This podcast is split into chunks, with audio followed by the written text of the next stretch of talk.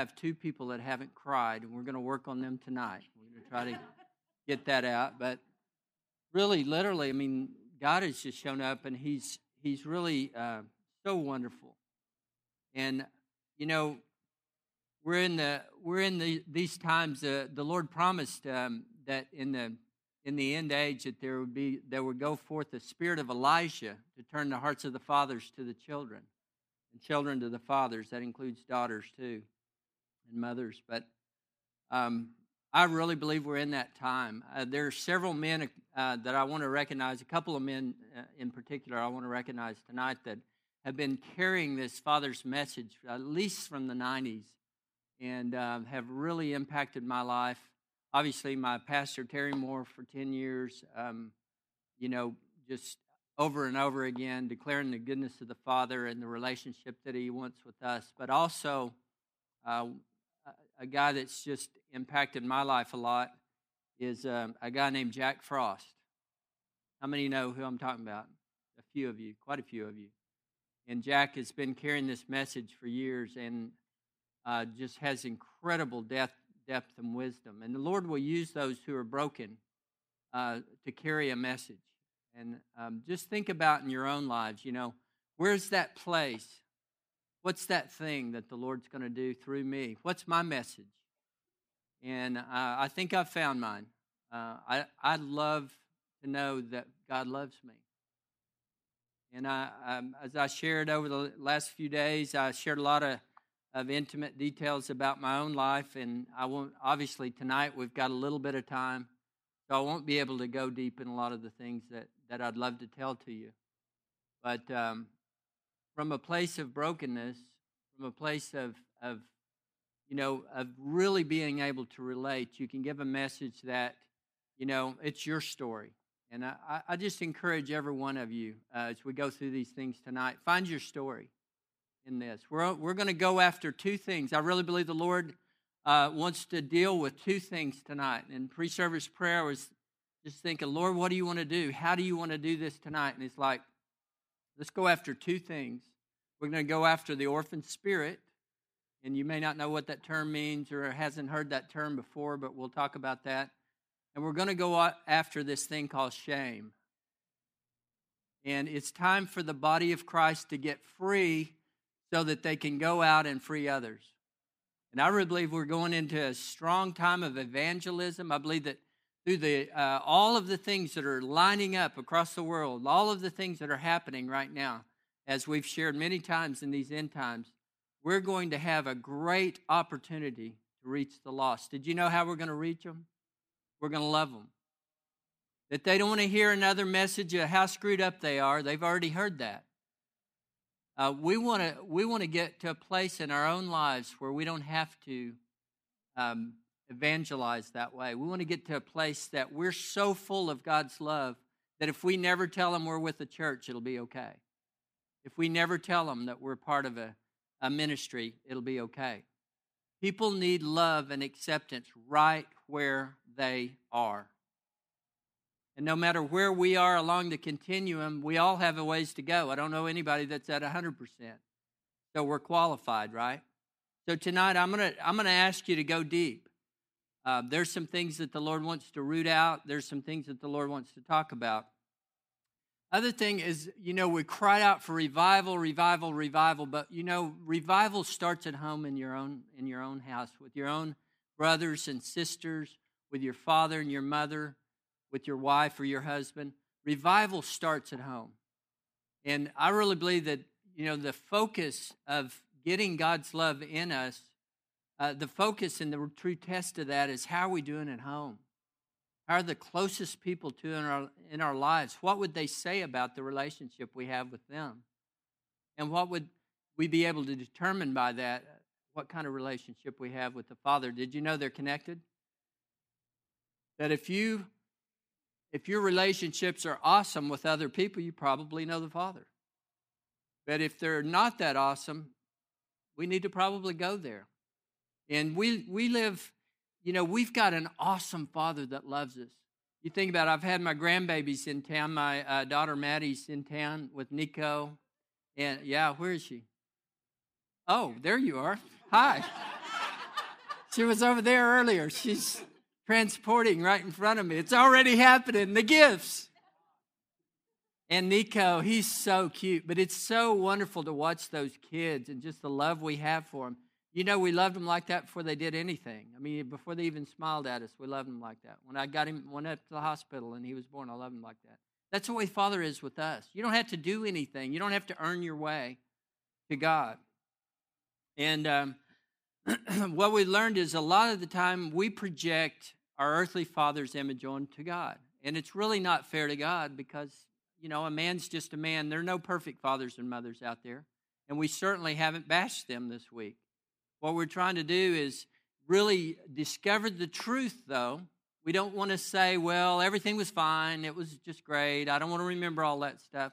We need to get to the truth so that we can get healed, so that we can forgive and release. And they can, that actually is a blessing to those who have offended or hurt you. And every father and mother have in one way or another. And we want to forgive and release fathers and mothers where they also get free. It works both ways. And, and we've done a lot, of that, a lot of that this week. But our wounds can a lot of times separate us from God. And so I want to go into that a little bit tonight. We want to go in after this orphan spirit thing that separates us from being able, being, being able to let God in. Uh, John 16, 27 says, For the Father himself loves you because you have loved me and have believed that I came forth from God.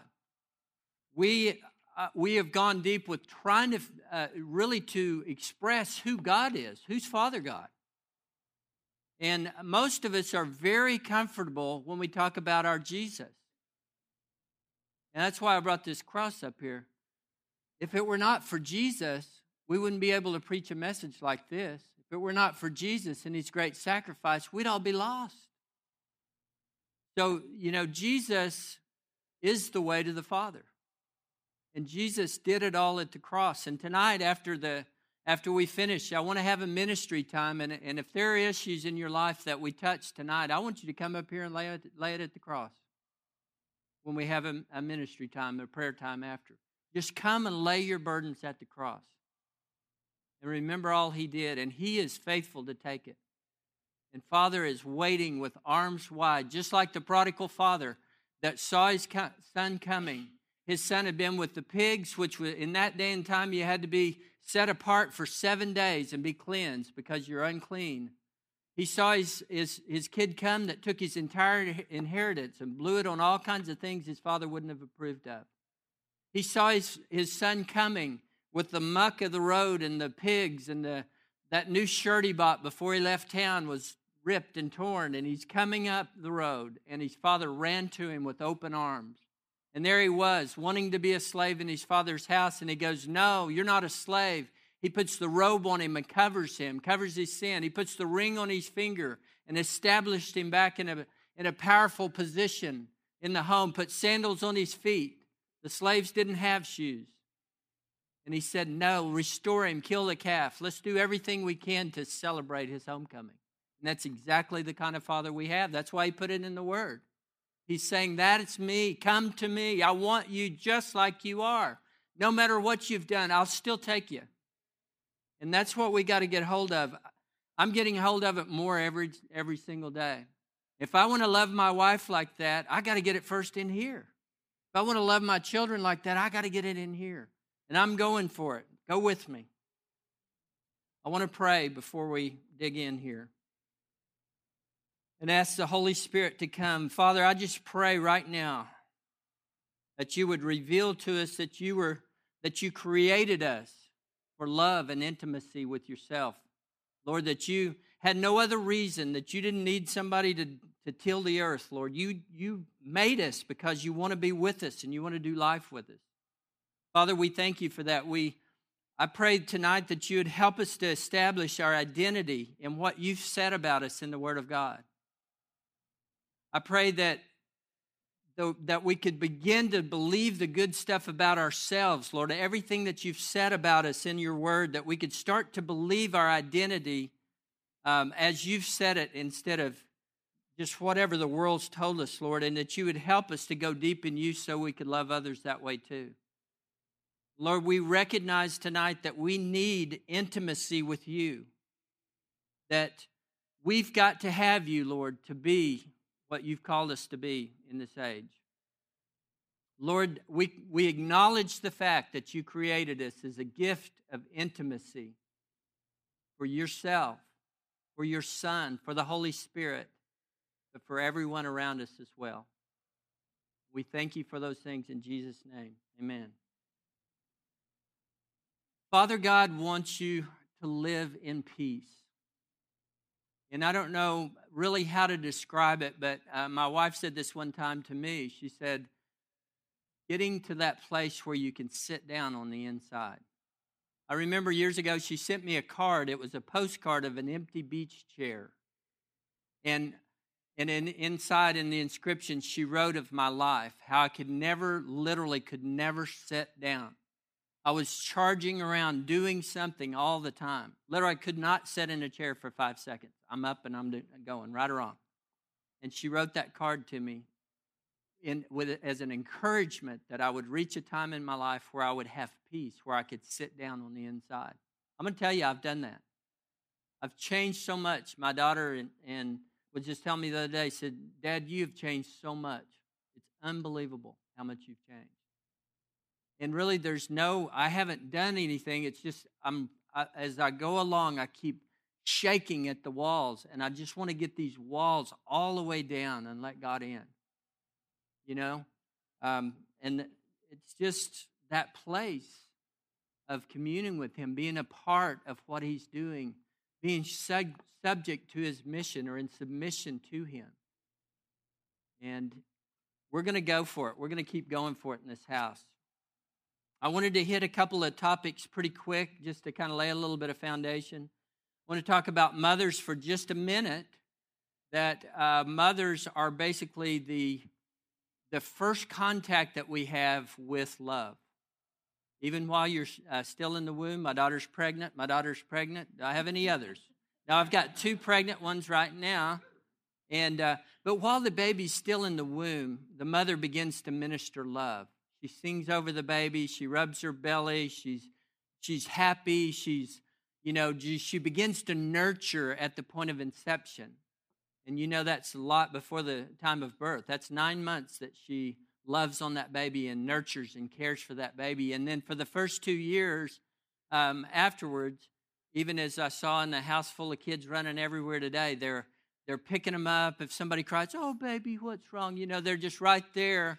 You know, stuffing a pacifier in their mouth. You know, doing whatever they do when they take them back in the kids' room and they come out and they smell better.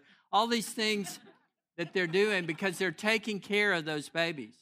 If one cries, they pick it up, looking in their eyes with those soft eyes and those kind words and that affectionate touch. And that's what uh, we call uh, storge or stor, storge love, depending on whether you go the Greek. But that's the, the kind of love that a mother gives away. And when you don't have that kind of love, maybe the mother was had all kinds of storms going on in her life at the time. This is not a condemnation thing. It's just that no matter how it happened, if you don't have that kind of love in your life, it can begin to get off at those very first two years of life. It can get off somewhat. And because of that, we can be born again, saved, you know, up here casting out demons and raising the dead. But if we don't deal with that core issue, we would see God as far off. God is one that is hard to trust. God that's one that's hard to let close, or we can't know Him intimate, intimately uh, like that until the Lord's healed it. And I just tell you, there, there's nothing, I don't believe there's anything we can do that's more important right now than to get that part right, to get our relationship with Father God right. We can build on that. We're tapping into the very source of all power. You know, do we want to build a little power plant over here of our own, this little tiny thing? Or do we want to tap into this massive power plant of love? And, and we just got to cut those things off that hinder. Uh, so, mothers, you know, regardless, you know, where they were in their life or whatever, if you didn't get that, we want to leave that at the cross tonight. And fathers, You know, there are no perfect fathers. Uh, they love us. They lay down their lives, mothers and fathers, all, all the time. But, you know, we're like, well, yeah, I had a great dad. Well, were you abused? Yeah, I was abused. Well, what else? And you just go down the line, and it's like, wow, you're very forgiving. But we don't want to, we don't want to confuse forgiveness with the truth. We need to get to the truth first in all matters and then go for the forgiveness. Are y'all with me? So there are several kinds of fathers. We talked about the good father. Um, we talked just for a minute about, uh, I want to talk just a minute about this generation because a lot of the young men coming up in this generation, especially the young men, they find it very hard to leave the comfort of their good father's home to go out into the world and make their own way. There's food on the table, there's a warm bed, there's a probably a gasoline credit card laying around somewhere, and it's hard to go out, strike out in this day and age. And if that's you, I want to just say to you that the the core issue there is we've got to when we leave our father's house and we're supposed to, when we leave our father's house, we've got to have a relationship that's rooted and grounded in our father. In our father in heaven. Do we trust Him to meet our need? Do we trust Him to help us with our daily decisions? Do we trust Him to walk with us every day? Food, shelter, clothing, you know, a, a, a meaning, a purpose. Because when we live in our Father's house, He's giving us all that and He's directing our lives every day, right? So we've got to get rooted and grounded as a people in the Father so that we can go out and make our own way. In the animal kingdom, if you don't, your your parent, you know, the lion, he chews on you a little bit and chases you off. If you try to come back, he won't let you. Because there's a time to leave your father's house. But the good father, we're all blessed if we had a good father. We're all blessed if if you know, just like one of the testimonies tonight, that when I thought of my father, there wasn't one bad thing I could think of. That's a blessing, but it's not always that way performance oriented father. That's the father that um, you feel like it's not what he means. He loves you. Father loves you. He wants the best for you. He's just coming out of a wounded place himself. Probably, probably had a performance oriented dad as well. But even though it's not true, you feel like you're only loved and approved when you hit the ball right, when you're doing it right, when you're, you know, you look right, you act right, you're hitting the grades at school, or you're doing it well out in the business world. The performance oriented father is the type that you feel like you got to measure up all the time. Did you know we project that on God as well? When you're reading your Bible enough, when you're praying enough, when you're, you know, doing the, all the stuff, then you feel like, oh, I can come to you. Father, did you see that revival? I mean, did you see how many people came down and got saved and got healed? Man, I feel close to you right now, Father. But when you hadn't read your Bible in a couple of weeks, it's like, oh, um, we hide, don't we? From the performance oriented father. The passive father, he's there, but he's not there. You know, he's there in body, there, there he is in his office. But the passive father, he doesn't have it to give. He's maybe he's spent from the day. Maybe he's you know, um, got lots of issues going on in his life of his own. And so he just doesn't emotionally have that well inside him. He doesn't have, maybe not full of the Father's love, may not even be saved. And he doesn't have that big well of love to just greet you at the door and love you like the prodigal father did. And then the absentee father. For many reasons, absentee fathers happen. I mean, if you think about it, the divorce rate in the church today is about like the, the divorce rate in the world. If you think about it, you know, you got men going off to war, you've got, uh, you know, people, they pass away. I mean, they, like I said, they leave for one reason or another, and you've got a society built on if it's not working, you know, move on. It's, uh, you know, hey, this wasn't working out. I'm not happy, you know, um, so I got to go. I mean, we, we're obviously not compatible anymore, incompatibility. And so, again, apart from that love of the Father, where we are in submission to Him and His will and the way he set it up and we're able to take correction and admonishment and come under his his uh, even his care with those that are in authority in our lives it's i don't know how you do it i sure couldn't i shared that this week so you got the passive. So you got also the the absentee and then the authoritarian father who is the lover of the law. And he loves the law more than you know he loves i mean he probably loves very deeply but he loves the law you know the love of law more than the law of love. And he's just he's just authoritarian. Um, it's my way or the highway you know come into obedience right now. But that authoritarian father a lot of times uh, will will will drive the child's heart away they're going to be in submission or they're going to be in trouble. So that that child's heart is not attached. Their deeds are there. They do it exactly like their father's asking. They do the law.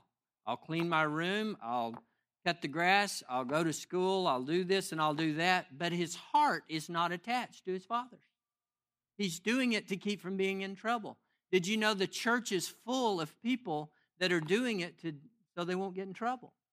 It's sad. It's true, though that there's so many that are trying to keep the rules and the statutes and, and, and make sure we don't mess up and, and manage our sin and manage our lives. But that's not who God called us to be. Why did He make us for that? It's like, I'm going to make a bunch of guys down there and uh, let's see if they can keep all these rules. We already found that out, didn't we? About 2,000 years ago. Look back. Men can't keep those rules. Well, we have Jesus.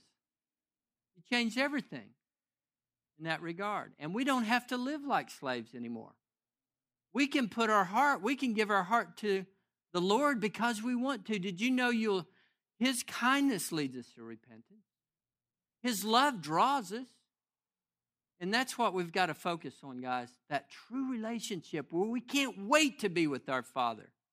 And the disciplines, they'll be there. You know, people say, oh, that's just a grace, you false grace preaching son of a gun, you, you know? Well, wait a minute. I have dug these scriptures out over and over and over again. The grace message is right. It is. It's all you read it. It says grace and mercy and love and kind. He's drawing us in. That's all he's ever wanted. So we got to get hold of this. We're so afraid we'll give a license to sin that the world will go to hell. Well, where is it now? How's that working out? Think about it. I can't pull on Fox News without seeing soft pornography at the bottom of the page. Uh, can you? It's nuts. And we're wondering can we ever get the church to act right, do right? Yes, we can. It's in that relationship with the loving Father so we don't feel like an orphan spirit running around here trying to keep a bunch of rules and laws. The abusive father. And we, you know, this is harsh. When you have an abusive father, he had probably re- repressed anger of his own, probably didn't get that nurturing on his mother's breast. He probably wasn't full of a heart of God, probably didn't have that kind of relationship if he's abusive. Or maybe he's just got so many struggles, anger right under the surface. Bam, the first time you mess up. And there can be all kinds of abuse. It might not be physically abusing or sexually abusing, it could be those verbal abusing or that wrinkled eye that says, I'll kill you if you ever do that again. And for the first part of my life, that was my father. He wasn't abusive in, in the ways, in, in some of the ways, the way he was abusive is his thundering voice, commanding thundering voice, and that wrinkled brow that said, You mess up like that one more time, kid, and the side of my foot will kick you over the wagon again. And I knew not to mess with my dad, and I kept the laws and rules, but my heart wasn't attached in those early years. I thank God my father, when he hit his 50s, he softened and he gave his life to the Lord and was baptized, and he spent the rest of his life uh, just digging out the Word. He loved the Word of God. And it changed him, and it, everybody noticed it. I mean, right there, there was a mark in time when he gave his life to the Lord, he got his heart filled with the Father and he changed. Now, I was already out of the house by then, I was an adult. Like, Lord, let's Talk about the timing here. But you know, my father was a great man, a wonderful man. That was the only thing is don't get near him. If he's upset, he's going to, and there's no telling what he'll do. See, I, it'd been better if he'd have done something. Then I'd know what was coming. And he didn't go around beating us up. He just, you didn't know what he's going to do. He just had that threat in on you. So uh, again, all these different father types. And um, so we, you know, if we need to forgive our fathers. We need to forgive our mothers. We need to release them. We need to love them. We need to leave it at the cross and get rid of the woundedness that can be in our heart from those relationships. Hey, we didn't pick our father and mother, the Lord did. And He wanted you to have a different father and mother in the first place. He wanted you to have Adam and Eve never sin and pass that down years after years after years. I mean, if He had if that was would have happened, think you'd have perfect parents, they never sinned, there was no problem. But that's just not the reality, is it? It's important to know who Father is. How can you approach Father if you're, you know, if you grew up with a father that was angry and you think that you're going to get smacked the next time you mess up? Don't you see Father God the same way? He's just waiting for me to mess up. I know I'm going to screw it up again because I, you know, that's just the way things are set up. It's just not fair. And I know I can't keep it everything just right. And when I mess up, wham, here it comes. Well, that's not the kind of father we have. And he's been mis- misrepresented by earthly fathers. He's been misrepresented by all kinds of people and all kinds of experiences in our lives. So, who is he? Jesus told uh, that he came to reveal the Father. What did he say? Uh, he says, If you've seen me, you've seen the Father. Remember, he's talking, talking to Philip about this. Philip's like, Lord, show us the Father. That'll be enough. He's like, You've seen him. What's the deal? No, we, what do you mean? We, we haven't seen the Father. Said, Yeah, if you've seen me, you've seen the Father. So he's saying, I'm an exact representation of the Father. He's loving, he's kind, he's compassionate. He's, he said, He's telling me to do all these works. Where do you think this is coming from? I only do what I see my Father doing. I only say what I hear Him saying. I only heal who He shows me to heal. That's our Father. He's not angry. He's not upset. The Father says He judges no one. He gave the judgment over to His Son. The Son said the Word would judge you in the last day. It's after He comes. Then the judgment comes. That's what the Word says. So there's nobody judging you. How's that feel? Shake that off. Now, there will be a judgment, there will be correction. Our Father does bring correction to us. When you correct your son, I hope that it's for his own good, right? Oh, he's running out in the street again, but I just hate to spank him. Let him go on out there.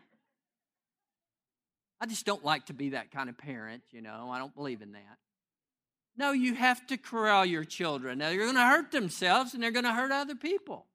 So, Father, He'll bring correction to you, but He's not up there judging you. He's not some distant, far away, you know, out there by Mars somewhere. He's here. He's this close. And He's not judging you. And He loves you with an everlasting love. And He made you because you're a gift of love to everybody around you and to Him. We got to get that. So you're valuable. We only have a choice two fathers. We're going to choose God, the Father, Father us, and not making a choice or choosing the father of lies is the same effect. If we, in other words, not doing anything, we're choosing the father of lies. Living apart from the love of God in our, in our hearts, we're choosing the father of lies. I know that. I lived it. I accepted Christ in that little Church of Christ in Harrah, Oklahoma years ago, but I never made him Lord. You know what? I did what my father said too, but I didn't make him Lord either. Do you see how this is playing out? But once I, I got out in the world, I did everything the way I wanted to. My will, my will, my will. And I got the best the world had. Guess what? It broke me down. I was on my knees and, you know, in a public restaurant crying like a girl. It was crazy. You're supposed to laugh at that. You know you're at the right church where the men cry more than the women do, right? Come on. We need to live and choose, Father. We need to be deliberate about it, and we need to realize that He loves us. And we'll be going around giving those testimonies. Woohoo, I feel different. I'm all light today. All right, I'm going to, uh, a couple of quick things, and I'm going to give you 12 steps to how we become orphans or we orphan spirit. I'm not talking orphan in the orphan in the natural. I'm talking orphan spirit. Before I do that, though, a couple of hindrances to what I've been talking about here. Lord said, "I speak only what I've seen with.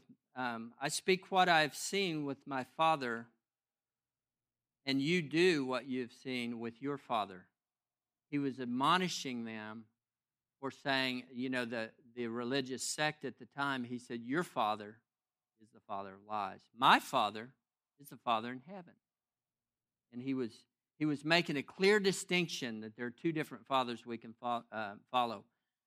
Maybe religion in your life, like it was in mine, religion was used, the father was used or at least that's the way I perceived it as a young boy, that the father was used to bring a uh, unhealthy fear of father, for uh, in, in order to um, control behavior. Is that fair? Can you give me that much grace? In other words, it was like the father sees everything you do. If you mess up, he's going to see it. Even if I don't see it, he's going to see it, which to me meant once he sees it, he's probably angry and he could fly off the handle any minute and whack, here it comes. So, what does that do to me wanting to be intimate with him, wanting to have that relationship that he, you know, let his son die for?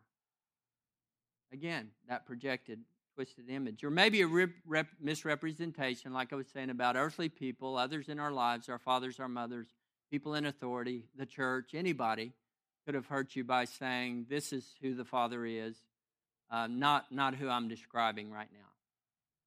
You know? Okay, I'm going to give you the 12 steps. Um, uh, Jack Frost did, did, a teaching on um, just on the orphan spirit, and I pulled out of that teaching 12 steps, and it's a progression that we can go through and end up uh, having that orphan spirit, which is not healthy for us. And if you're taking notes, I mean, you're going to have to be fast because I to fly through this. But um, focus on parental faults is the first one that starts it all off. We're watching our mother and father. We're seeing the faults in them. We're seeing the misrepresentations of the Father's love in their lives to us. And we begin to watch them and we begin to make judgments about their life right where they are, and we and, and the misrepresentations of the Father's love. Uh, uh, you know, the Father's this mean, angry, far away, distant, aloof, not involved in my life type father, like all those father types I gave you earlier. So you start to not really bond and trust father because you don't bond and trust with your own father or your own mother if you didn't have the nurturing I mentioned earlier. So um, number one, focus on the parental faults and their shortcomings. Number two is disappointment, rejection, and wounds can come in from that place of watching their lives going, ooh, I'm disappointed, I'm rejected. I take it as personal rejection when they treat me that way, and wounds can open up. You take their unhealthiness as a personal rejection, it goes to the heart so they're having a bad day. They fly off the handle and it says, There's something wrong with me. Otherwise, my father wouldn't talk to me like that. And pain is triggered at a young age. Number three is you lose what we call basic trust in parents and in God.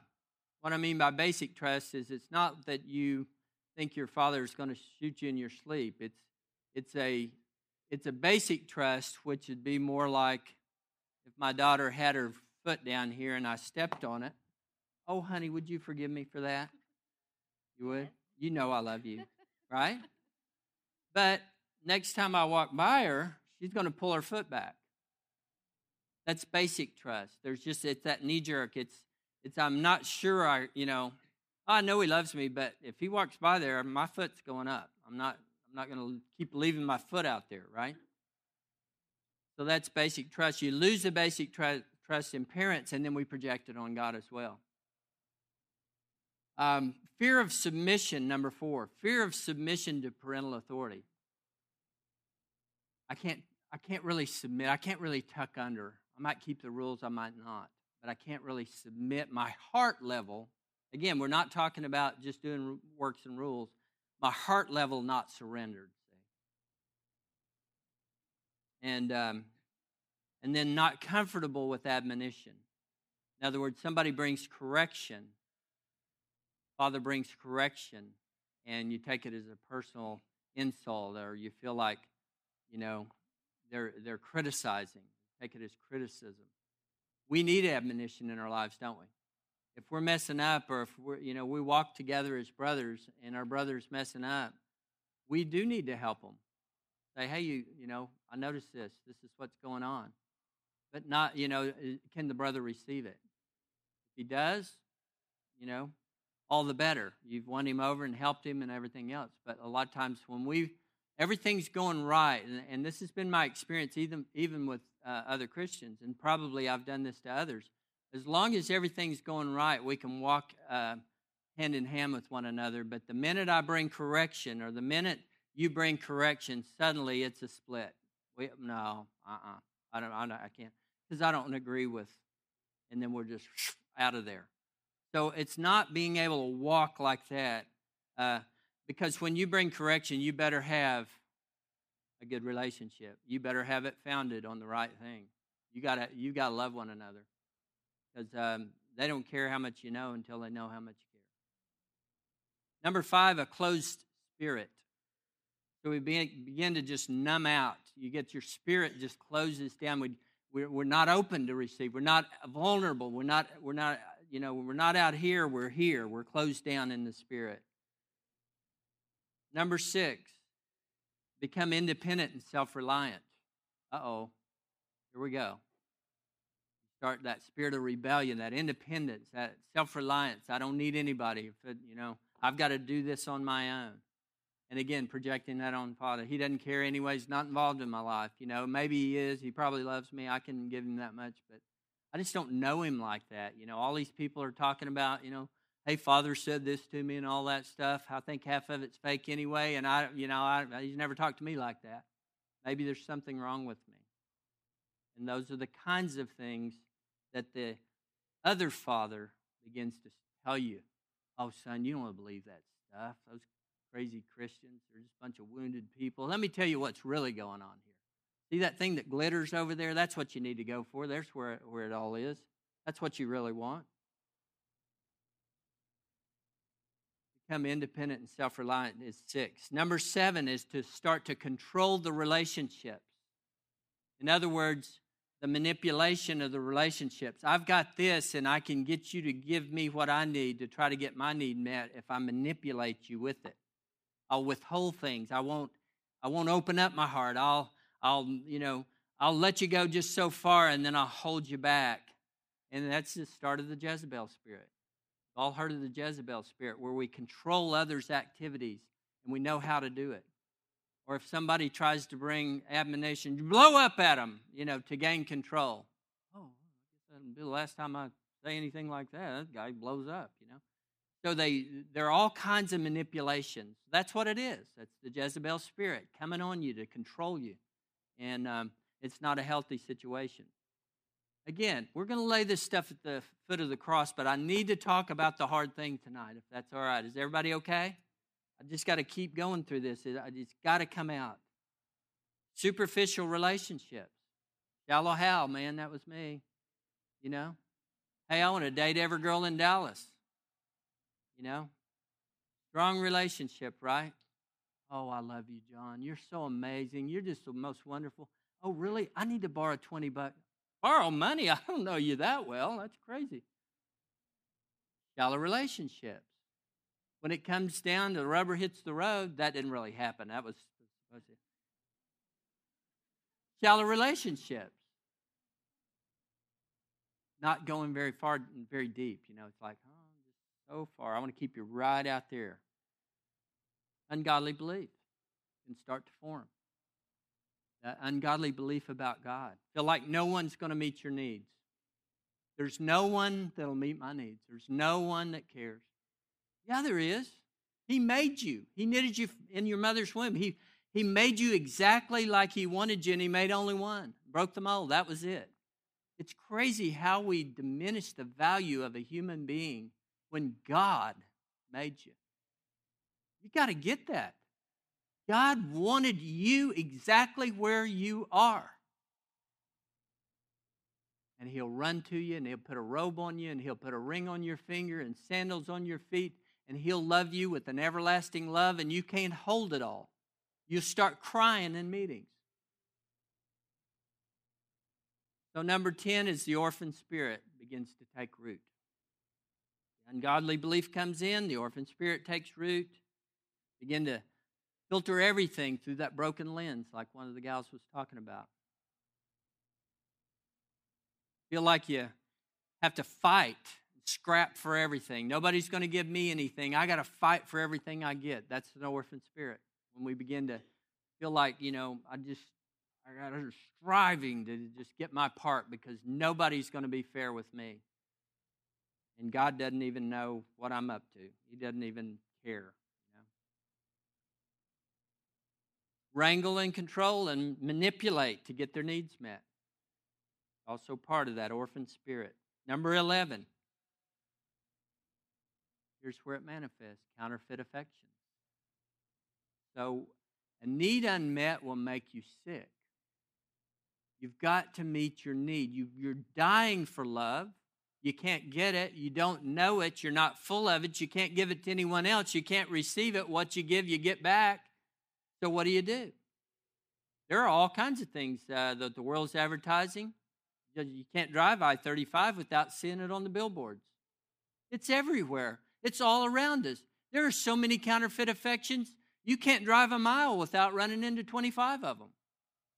And the world is just saturated with the filth and the just the, I mean, it's a pig pen out there. And, and unfortunately, it can be a pig pen in here too. We're going to do our part to root this thing out where it won't be. Starting with me, starting with everybody in this room, because we're the world changers.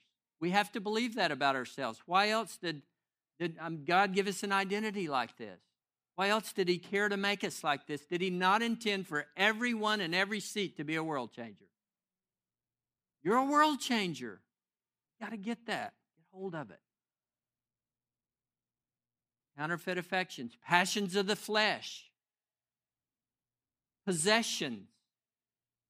I chased after possessions 21 years and got a lot of them and lost them all in one day. Possessions, it's hay, hay and stubble. It, you know, it's it's like grass. It's here one day and burn up in the fire the next. It is. You can't take it with you. I'm just saying. What I mean, really, guy spends his whole life. And I'm not saying don't work. You know, I'm not going to be one of those preachers that tells you everything I'm not saying tonight either. I don't have enough time. So if you know me, you know I'm not saying that. I'm German and I'm Charlie Eckert's son. You need to work. But chasing after making work your God, it was that was me. I did it. And I'm telling you personally, firsthand, it doesn't work. God is God, not the your paycheck. Counterfeit affections. So you have passions of the flesh, possessions, position, 700 employees, a half a billion dollars a year. You know what I, I felt like? I felt tired every night after 12 hour days. Literally. I was too tired to manage the money, just give it to whoever. Guess what? They won't manage it very well. I'm just being honest. It's my testimony. Don't get mad at me. Position, power. First, you get the money, then, you get the power. Then you get the woman. Who can tell me? What movie? Thank you. You people are paying attention here. Power. You got to have the power. You got to rule over men, right? Love, um, I don't know if you ever saw it. Uh, I, who was that by? One of our great uh, founding fathers, I believe. Somebody will help me with this. But he talked about ruling over yourself before you rule other men. Who was that? Churchill or somebody. I don't remember who it was. Maybe it was one of our fathers. Was it Ben Franklin? I don't remember. It's one of those great writers. Okay, number 12, life of oppression. This is the final straw. So we went counter all these counterfeit affections and then life of oppression. In other words, we don't feel loved and accepted. And then when we're like that, we're in a vulnerable state. See, we've gone through the sin cycle now. And when you go through the sin cycle, then suddenly the, the enemy can start attaching. He's got free rein, he's got an open door to attach shame to you. He'll start to, well, you blew it. You didn't do this right. You didn't do that right. Look at all those people you hurt. Look at all those, uh, you know, the passions of the flesh. God can't love a person like that. It says right in the Word that, you know, those idolaters and all that. I mean, you know, eh, you no, you're not to. There's something wrong with you. You know, you're all stained. You can't go to heaven. You're. It just starts lying to you all the time, and especially, I mean, there are some that are worse than others, maybe eh, because the society uh, holds certain sins up as uglier than the other sins. And there definitely are sins that hurt more people than others. I'll give you that. But sin's sin, right? And any of that, if the enemy gets hold of it and can wield it just right when it's your low point in your life, you know, you're lonely, you're whatever, the enemy can come at you with that stuff. We're vulnerable. Did you know? We're all vulnerable. Pastors across America have fallen everywhere. Great men of God, saved, saved thousands, maybe millions. Who knows? We're all vulnerable in that state. We got to get past the orphan spirit because that's what it's acting on that orphan spirit. Got to get my need met. I got to get my need met somewhere. And you will. You'll bond to something. So shame is one that can come in. And I want to hit that one real quick. One of Satan's best uh, weapons because it not only disqualifies you in your own mind. You begin to be a self hater. You begin to close down. You begin to say, I'm not qualified for anything after what I've done. God couldn't possibly love me because people don't love me. And you just start going through this vicious cycle uh, of this shame thing. So just think about Adam and Eve in the garden. That's where it all started. That was, you know, we had pretty good forerunner on the shame game. You know, you got Adam and Eve. They sinned. By the way, did you ever look, really read that passage? Um, it's in Genesis, Genesis 3. But what was interesting to me is that Eve saw that the fruit was lovely to look at, good for food. It, she was motivated by the beauty of the very thing that you know ended up causing this. It looks good. I got to tell you, a lot of things in the world look good too. You know, a new 930 turbo in my driveway was fun to drive, wasn't it, Maddie? It was. I loved it.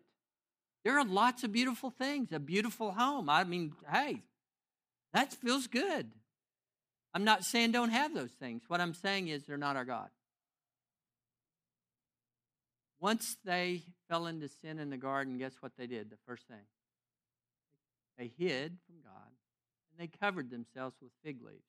I'm going to take you through a little fig leaf illustration. I wish I could give you the author of this. I just found it, um, but I'll I'll run through it with you. Uh, I don't know if we have this in the overheads, but I know we have it as a handout. Maybe is there is that on the on the back of this? Okay, let's go through it. This is the shame three uh, Genesis three seven shame um, fig leaf. Hope you like it. F I G L E A F. Number one, fear. Fear comes in, shame causing fear. We begin to take on rejection. We have problems with intimacy. We have a fear of failure. So the F is fear. I is insecurity.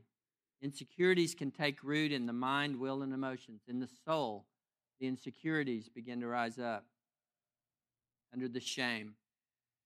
Guilt consequences of unconfessed sin. Begin to get into self condemnation and self judgment, un- unworthy, feel unclean. Loneliness goes into isolation, separation, no one to meet our need. The E is escapism. seeking comfort in addictions, compulsions, immorality, fantasies, business, even excessive working out or eating disorders or money or striving and hyper religious activities.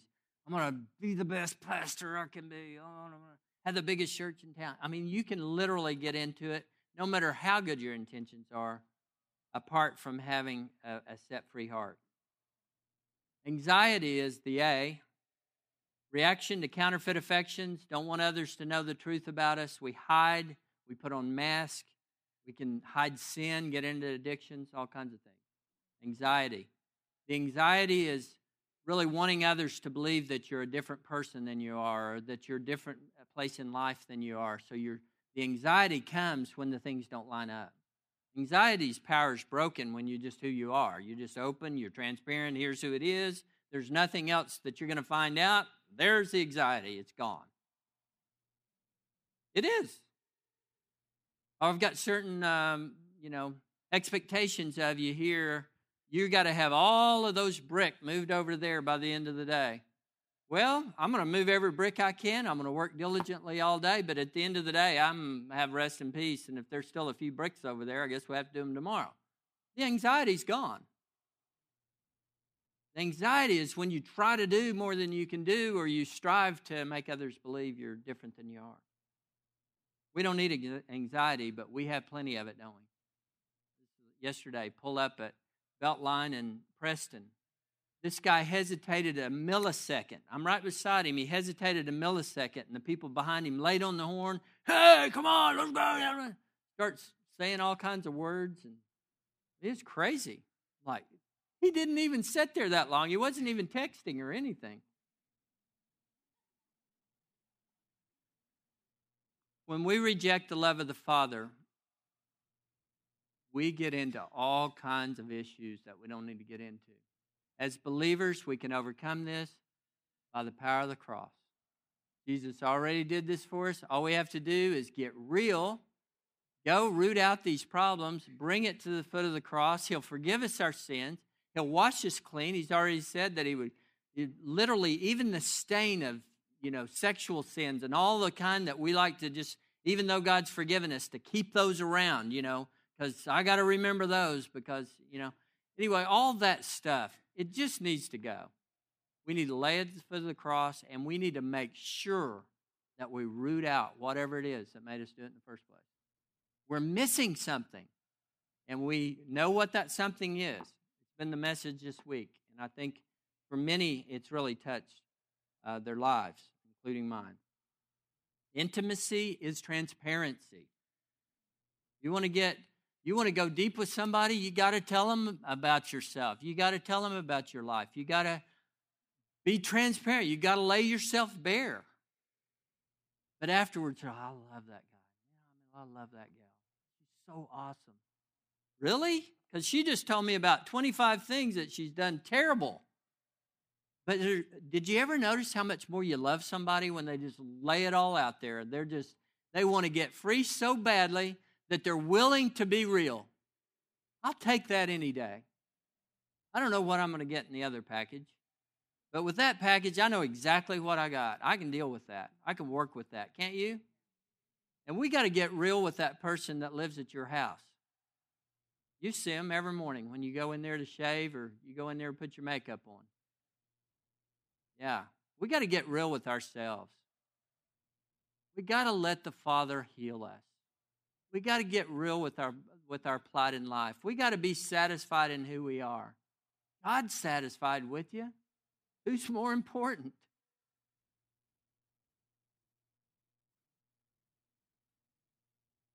Father wants to make his abode with you.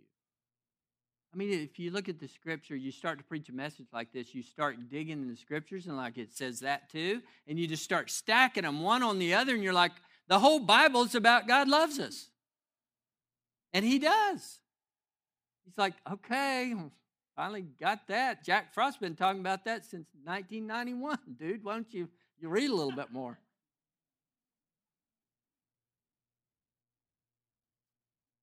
Jesus was talking to him. He said, Most assuredly, I say to you, whoever commit, commits sin is a slave to sin. Why do we commit sin? Well, because we need an, a, met, a need needs to get met, and we're not meeting it in that place that's going to make us feel good and fill us up and give us everything that we need in our lives and and literally nourish us. In pre-service prayer, one of the uh, prayer intercessors had a dream or had a uh, an impression and, and and told us about it as she was praying that that the she saw that some of the roots had been cut off of this tree, and so there were the roots were wounded. It was like a machete cut, and the roots were wounded, and they began to go back around and and come back down, and then you know just just go a different direction, and those roots took root, and they went down to make a firm foundation.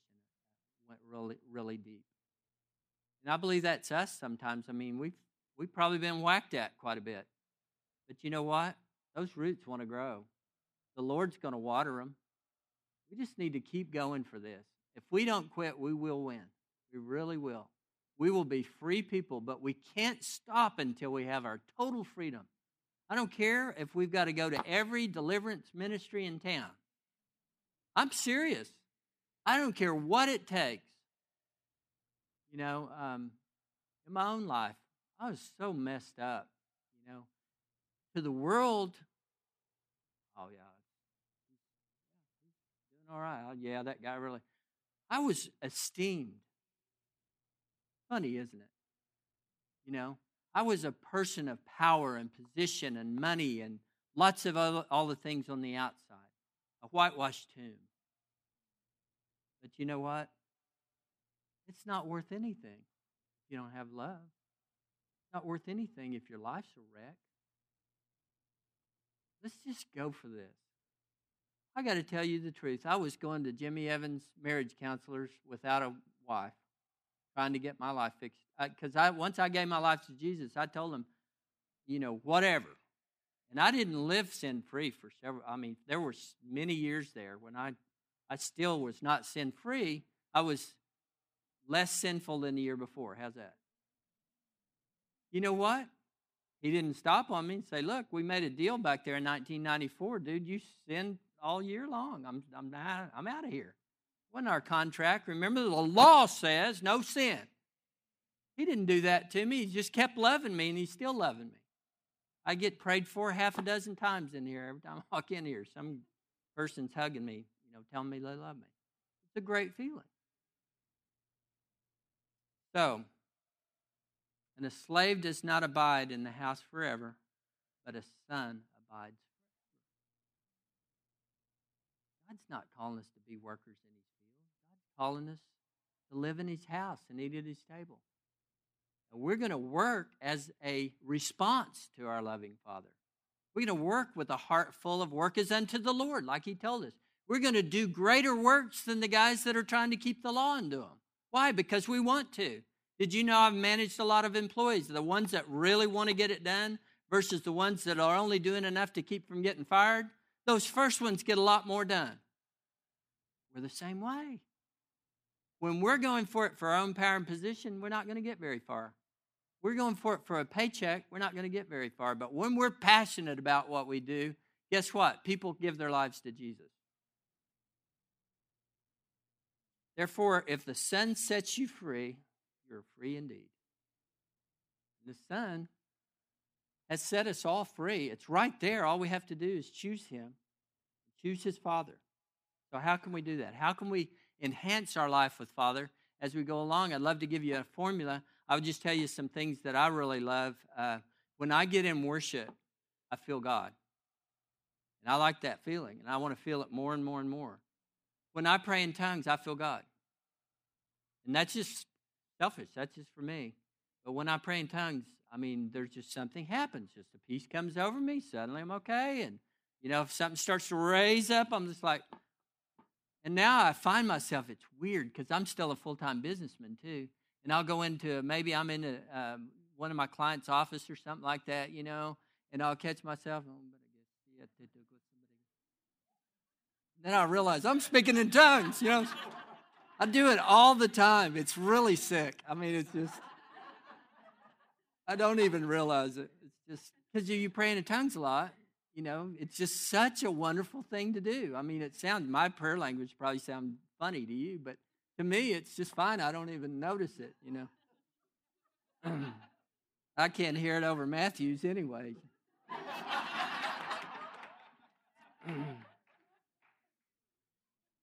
Treatment of the people closest to you is a true testimony to how your relationship is with God. That's the truth. So we need to do one or two things get a better relationship with God, or we got to get a better relationship with the person next to us. But either one, it's going to end up being the same result, isn't it? Genesis 3 6. I saw the fruit. It looked good for food and it was delicious looking. It was desirable. That's not what we want. Didn't do them any good and won't do us any good either. We need to go for this thing. What if a hundred people in Dallas, Texas, on Alpha Road got hold of this? We'd change the whole world. Literally, if you were so sold out that you'd do the night watch, you'd change the world. You're already changing the world. John 8 28 says, Know the truth, and the truth will set you free. How do we do that? We know the truth. The words told you every promise over your life. We need to hold on to that. I want to ask um, ask the ministry or the worship team to come back up, and I just want to speak a prayer over you. And then, if any of this touched your heart at all, I, just come up, and we'll have the people here to pray with you if you'd like. Uh, I really felt like this week, um, I'm just going to put it out there. If there's anyone here that does not know Jesus Christ as your Lord and Savior, and I'm not just talking about you said a prayer back when you were seven or something.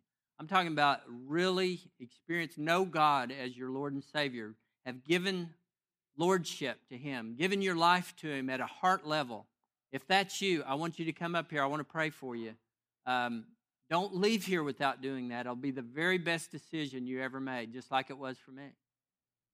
So I'm going to ask you, uh, just if the Lord's pulling your heart, saying, "Oh, I hope they don't look because my expression just changed. That might be me." No, come up here. Let's pray for you, for real. And then uh, we're going to pray over you if there's some uh, issues in, that you want to deal with tonight. Remember, the Lord's already told us He does not want us to be orphans. The Scripture's full of it. He does not want us to live with shame. If you've got shame in your life, there's some old wound that came up when we were talking, come up here. We're going to leave it at the cross tonight. You're going to go out of here sparkling clean.